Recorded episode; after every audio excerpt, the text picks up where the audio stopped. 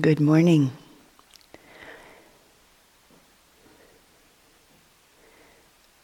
This morning's reflection is about wise effort, usually translated as out of the Pali as right effort.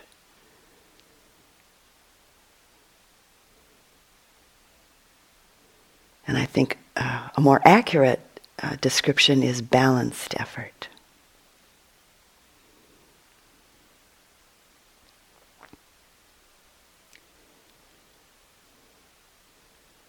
What uh, qualities of mind and heart keep us bound and suffering? What qualities of mind and heart set us free? The word for energy or uh, effort in Pali is virya. And the two are very intimately connected effort and energy, very intimately involved with each other in our practice. Virya is the mental effort the energy that's present in every single moment of mental activity and in relationship to our practice. The mental energy that's present in every single moment of a focused attention. Concentration, mindful awareness, and investigation. Balanced effort or energy is the third factor of enlightenment. The first being mindfulness, and the second being investigation.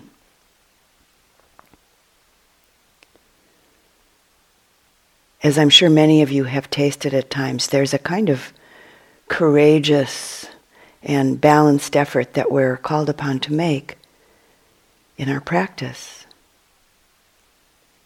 The about to be Buddha's tremendous determination and energy and the flow of his effortless effort that night under the bo tree meant that there was just enough effort being made in just the right way, just enough energy being expended in just the right way.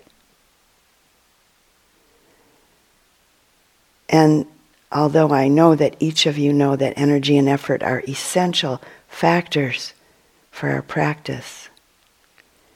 It's shown to us directly and clearly in a very intimate way, especially during times of intensive practice. It's shown to us that a great dedication, enthusiasm, and a balanced exertion and a wholehearted endeavor is really what's needed to truly engage in this process of awakening. If anyone ever told, told you that one just kind of floats through it and reaches the other shore without expending much energy and effort, that it's all really so easy, we can be sure that they weren't speaking from experience or that for some reason they weren't telling us the truth. So, an important and crucial aspect of our practice is learning how to make a wholehearted effort in the right way. It's kind of like tuning a guitar. If, as practice develops and blossoms and matures, we learn to recognize more and more clearly the quality of the effort that we're putting into our practice. Are we trying too hard, over efforting, tightening and tensing with the effort that we give to practice? Or are we just too laid back, lethargic, and maybe misunderstanding what a relaxed energy, attitude, and effort means in relationship with practice? Consequently, experiencing a sinking body, mind, and heart. Maybe seemingly all too often in our practice. we need to regularly tune up the quality and the attitudinal approach of the effort that we practice with. Just like a musician, even the most accomplished musician has to tune their instrument regularly. And just like this, we also need to tune up regularly. And like playing a guitar, for instance, if the strings are too tight, they break. If they're too loose, they have no tone, and the music can't be played. So, as our ear, so to say, is honed, we're able to more and more easily notice when there's even quite a subtle imbalance of effort attitudinally or energetically happening with our practice. And so we tune up subtly in order to play the beautiful music of our practice. And this goes on all through the years of our practice.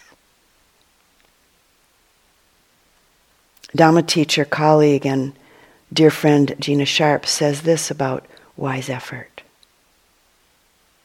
By this effort, we do not seek to improve ourselves.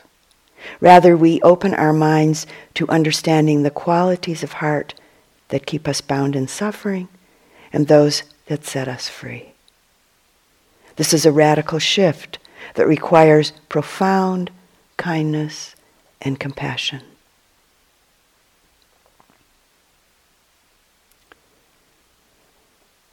So we could say that we pay attention to understand not to judge.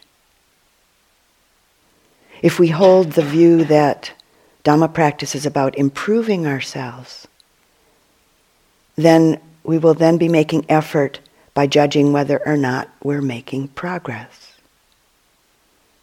Wise effort in our practice is towards learning how suffering and happiness happen. In order to make this shift, many of us need to work or to practice towards the ability to accept ourselves just as we are. Acceptance of the body, mind, and heart, just as it is in any given moment, isn't an attitude of dropping into complacency. Working with ourselves in this way is not actually about improving the self, but rather about, we could say, preparing the self to actually to be able to make the shift from getting better to getting more free. And actually, just in learning to accept the self, we're starting to become free of this so called self. This shift is really a crucial aspect of our practice. A question you might ask yourself now and then that I think can be helpful is Am I trying to get better in this moment? Or am I practicing to understand? What qualities of heart and mind keep us bound and suffering? what qualities of heart and mind set us free.